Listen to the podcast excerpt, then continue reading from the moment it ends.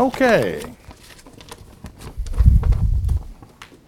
The um, title to this message is Who Can You Evangelize? Who can you evangelize? You know, when you think about it, what we have to sell is a hard sell. I mean, it's not an easy sell. If we, when I think of a salesman, you know, if you had something that everybody wanted, you know, like a, a widget or whatever, something that every every person needed, every pe- person wanted, it would easy, it would be easy to sell that that product. And of course, when you're someone like like myself, I don't view myself as a salesman. It's very uh, intimidating to even the thoughts of selling something. I think it was Ron Dart that said his style of selling would be to knock on the door and say, You don't want this, do you?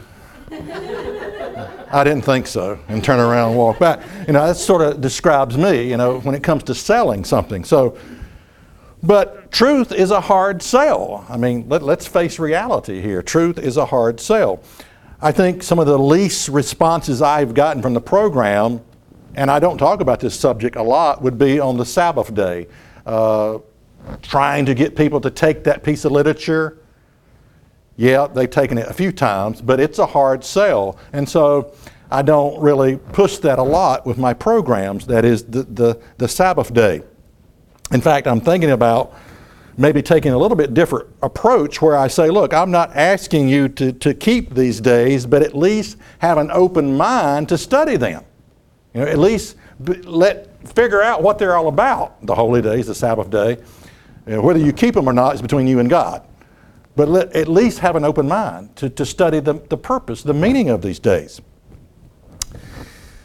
The, uh, even the holy days can be somewhat, well, actually, they can be a hard sell also, but the responses from those programs have been very well. People want to know more about what are the meaning of these holy days? And so the responses have been very good. Now, whether they're keeping them or not is another question. Um, but truth is a hard sell.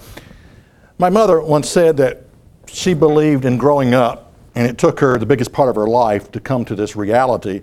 But she, she believed that if you just showed people a better way, if you could just re- say, look, this will work, why don't you do this? That people would eagerly accept it a better way. And she said she found out later in life that no, if you show people a better way, look, this will work, this will not work, why don't you do this? Often they will turn and spit in your face and say, I don't want anything to do with that. And so it was a hard reality for her to learn in growing up. Now, we have our small group here, and the question is who can we evangelize?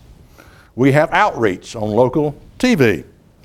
We have uh, we've had visitors before, but often some of the visitors, you know, that they don't really stick, and so you know you think, okay, what what do we need to do?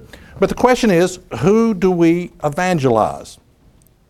Have you ever, in dealing with people, thought, you know, there is absolutely no use in me sharing anything with this person because they're not going to get it? You ever thought that? You know, you, you just knew that there would be no use in me sharing this because they probably wouldn't get it anyway. Well, you know, I don't maybe the Holy Spirit is discerning that for you. Maybe it's it's working and saying, don't bother.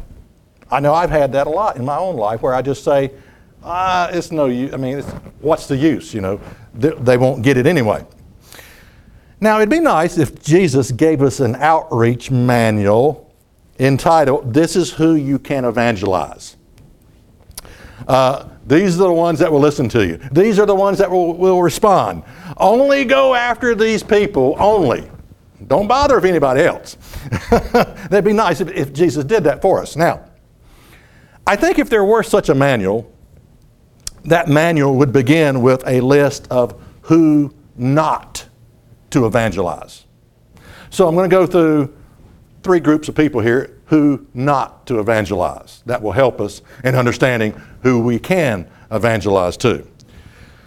Okay, who not who can you not evangelize to? Now, we'll start out with a story about a man who was a boy, I should say, who was born blind. And Jesus, it was a Sabbath day, I believe. And Christ began to mix up some clay with some spit on the ground, and he deliberately did that on the Sabbath, by the way. Now, he didn't have a wheelbarrow out there mixing mud or anything, but they, they looked at it like, what is this guy doing working on the Sabbath? I mean, all he did was spit on the ground and make some, you know, little mud and put it on the person's eye. And he healed this, this, this man. Let's pick up the story in John 9 and verse 24, though. John 9 and verse 24. So Christ healed this man who had been born blind. Imagine that. Never had seen anything in his life. And Christ, and his mercy, on the Sabbath day, and of course the Pharisees, they thought this is work. He shouldn't be working. It's a sin to heal anybody. We don't want to relieve anybody of their pain and misery. I don't know how they got that, but that's, that was their thinking. John 9, verse 24. Then again called they the man, I'm breaking into the middle of the story, that was blind, and said to him, Give God the praise, for we know that this man is a sinner. Now they're referring to Jesus here when they said, This man that just healed you, well, we know he's a sinner. And he answered and said, Well, whether he be a sinner or not, I don't know, but one thing I know, I was blind and now I see. now, I love this guy's attitude. This guy is not your typical religious type. You know, he's, he's just sort of, he's a thorn in the flesh toward the religious type here. He said, Look, I don't know, but one thing I know, I was blind and now I see. Then they said again unto him, Well, what did he do to you? How did he open your eyes? And he answered them and said, Look, I've already told you, and you didn't hear. Wherefore would you hear it again if I repeated it? Will you also be his disciple? Now that is a wow, that's a loaded question. Now, when we talk about who we can we evangelize, that is the end result. We're asking people, will you be his disciples? That's, that's the end result. Well, notice how they responded. Then they reviled him and said, You are his disciples, but we are Moses' disciples. We know that God spake unto Moses. As for this fellow, we don't know where he's, you know, from whence he is. The man answered and said to them, Why, herein is a marvelous thing that you know not from whence he is, and yet he has opened my eyes. Now we know, now this guy is preaching to the Pharisees. You know, this, you know, this, this nobody is actually teaching the Pharisees here.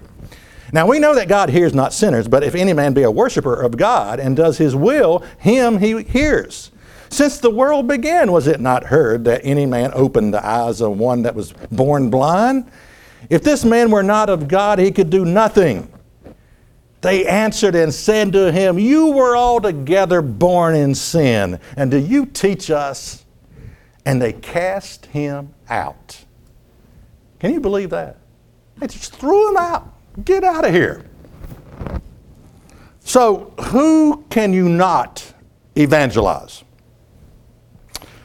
All right, here's your answer. Those that already self identify as a Christian. you know, they're, they're already, they've got it together, it seems like.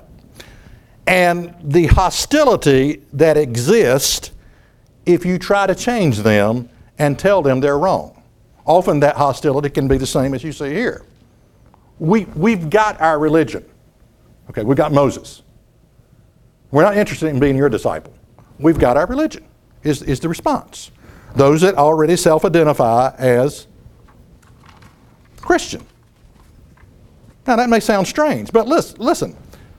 People, most people, and if you think about it, if you put the shoe on your foot, most people out there, their view is they have bought and paid for their religion. In other words, they're not window shopping anymore. Okay? Are you window shopping? Are you going around looking for more religion? No. And so we shouldn't expect that from other people. You know, they're not windows. Now, often families can fit into this category. Uh, my advice is this: if people are content with their religion, leave them alone. Leave them alone, because all you will do is make enemies. You'll break up families. You know, the relationship your family members have with God that is different than yours, maybe it's exactly what God wants it to be at this present time. Maybe it's exactly where God wants it to be at this present time. And so, you know, I think of that scripture where Peter, seeing him, that's John, said to Jesus, Lord, what will this man do? Speaking of John. And Jesus said, Look, if I will that he tarry till I come, what is that to you? You follow me. And so the advice is don't worry about him. You follow Christ. You do what God wants you to do. And uh, just, just consider that those, often that we try to change, uh, family members, whatever, they may be exactly in the position God wants them to be for right now. okay, two, who can you not evangelize? So the first one, let me back up here. The first one, who can you not evangelize? Those who already self identify, often, you know, as a Christian. And often there is hostility that if you try to change them and tell them they're wrong, you are confronted with a lot of hostility. Number two, who can you not evangelize? John 13 and verse 6. Let's turn there. John 13 and verse 6. This, incident is, uh, it was at the, uh, I guess what we call it in New Testament, Lord's Supper. John 13, verse 6. Then comes he to Simon Peter. And Peter said to him, Lord, are you going to wash my feet? Jesus answered and said to him, What I do you know not, but you shall know hereafter. Peter said to him, You shall never wash my feet. Jesus answered him, If I wash thee not, you have no part with me. Simon Peter, this is classical here.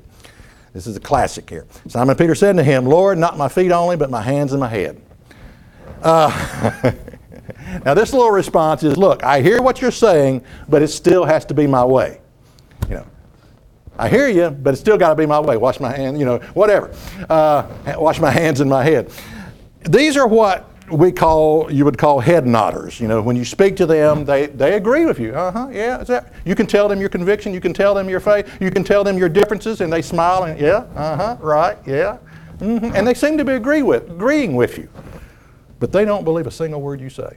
They do not believe a single word you say. A lot of people fit into that category. I think probably a lot of people that listen to the program fit into that category. Would be a head nodder. Uh, they like you they agree with you, or at least they say they do.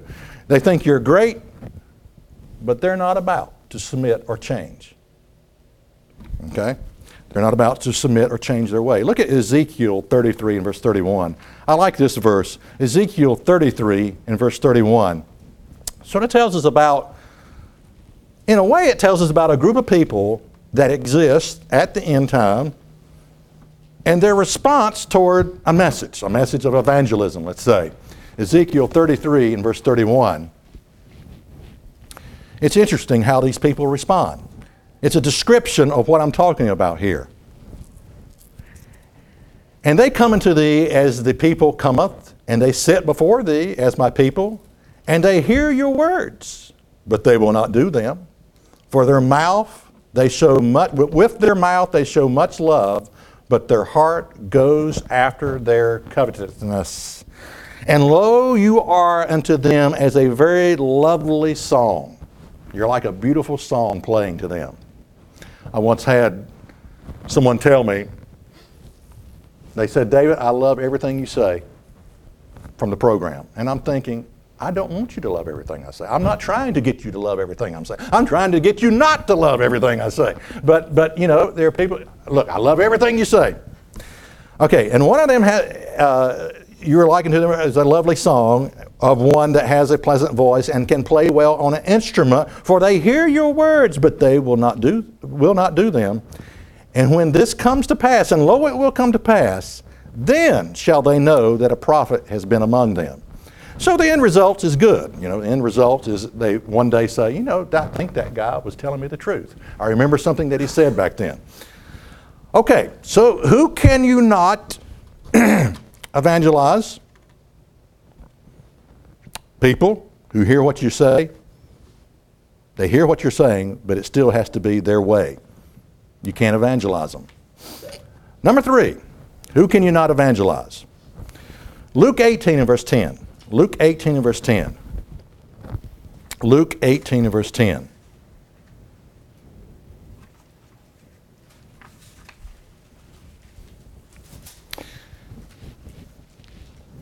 Luke 18 and verse 10. Says, Two men went up into the temple to pray, the one a Pharisee, the other a publican. And the Pharisee stood and prayed thus with himself God, I thank you that I am not as other men are. You know, that's, I found myself one time almost saying that. Not, not necessarily, but it's just a thought passed my mind that I was grateful that I wasn't like someone that did something ugly. And then I thought about this verse. I said, watch that, David. yeah, it's okay to be grateful, but, but, you know, in certain ways, but don't make the comparison. You probably did things that were worse. okay, I, thank you that I am not as other men are extortioners, unjust, adulterers, or even as this publican. I don't know if he actually pointed the finger, you know, even as this guy, this publican beside me. I fast twice in the week. I give tithes of all that I possess. And the publican, standing afar off, will not even lift up so much his eyes into heaven, but smote upon his breast, saying, God, be merciful to me, a sinner. Wow, what a powerful statement. Have mercy on me a sinner. The sinner can be evangelized. So, where do you find sinners? Well, they're not in church uh, necessarily. well, yes, they are in church, but you know what I'm saying. Uh, and on the other hand, the righteous cannot seem to be evangelized. Now, when I say righteous, I'm not necessarily talking about religious people. There are people in our world who have established a code of conduct in their minds, and it's almost their code of conduct where they do the right thing. You know, they think, and they don't realize, well, where did you get that code of conduct? Well, I got it from my parents and generations, and if you keep backing up, it always leads back to God, the law of God, a code of conduct that God reveals in His Word. So it never dawns on them. But they, there are people who view themselves as, you know, uh, righteous, but they're not necessarily religi- religious. Often these people are what I would call the tree huggers of our society, the save the planet people, the uh, people that believe in socialism, where let, us give every equally, let's give the bum on the street, and you know he should deserve everything, and and they're sort of review they, they view themselves as very compassionate because they care so well they think they, they care so much for people we make everybody equal and it's a form of self-righteousness that exists. They're not religious but it is a deep form of self-righteousness. So who can you not evangelize?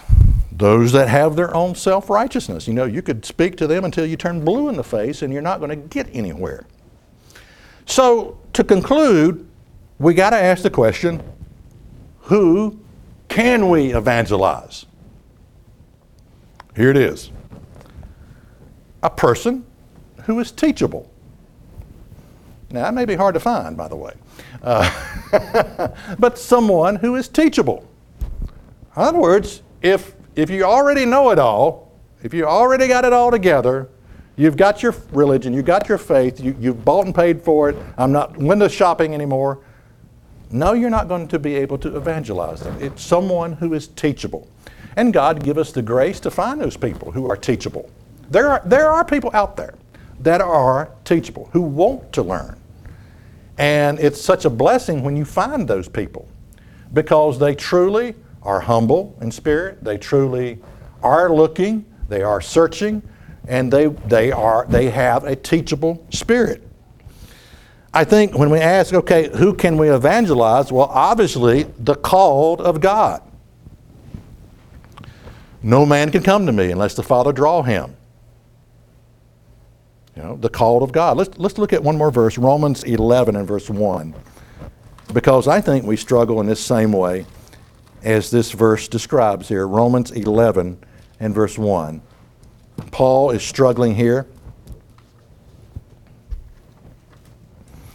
He says, Look, I say then, has God cast away his people? God forbid, for I am an Israelite of the seed of Abraham, of the tribe of Benjamin. God has not cast away his people, which he foreknew. Won't ye not that the scripture says of Elijah how that he makes intercession to God against Israel, saying, Lord, they have killed thy prophets and digged down thy altars, and I am left alone, and they seek my life only. Uh, my, they seek my life also. But what says the answers of God unto him, the answer of God unto him? I have reserved to myself 7,000 men who have not bowed the knee to the image of Baal. You know, he thought he was the only one, but he wasn't the only one. Even so, verse 5, notice verse 5, even so then, at this present time also, there is a remnant, and that word means small number. There is a remnant according to the election of grace. There is a remnant, there is a first fruit that God is calling right now. It doesn't mean that, uh, that the whole world's lost. Those people who you can't evangelize, it doesn't mean that they're lost. It just means that they're not a part of this election, the remnant, that small number that God is calling now. And so I think it is, you know, um, when we ask the question, okay, how do you know who God is calling? Well, the answer is you don't. You don't know who God is calling. And that's why evangelism is so important. Evangelism is sowing seed, it's broadcasting everywhere. And the parable of the sower, he's sowing seed, and it doesn't even make sense if you're a farmer, but he's sowing seed on rocky soil, rocks, thorns, this. I mean, it, he's, it's everywhere. He's broadcasting that seed everywhere because you never know. You never know. So, in, in closing, I want, I'd like to encourage you to help, to help sow the seed. One of the ways you can do that is by sharing some of the stuff on, as Janie mentioned earlier, on Facebook, sharing some of the stuff on, on just, just sharing that information of, because I'm trying to put out something every single day in the form of a message for short attention spans. It only last two or three minutes, those messages. but share that with others.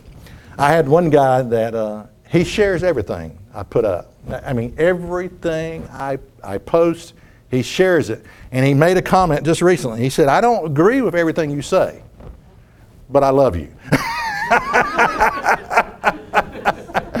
and he shares it, you know, even though he don't agree with everything I say. So I would encourage you to, to, to do that and to pray for you know, is that something we do enough? Is to pray for God to, you know, someone that we can evangelize, to give us the wisdom to know, you know, when that person is teachable. Because it is easy to get discouraged when you realize, oh man, you know, nothing seems to be going on, and, and where are the people that can be taught, and who can I evangelize? So let's pray about that and let's encourage one another. Okay,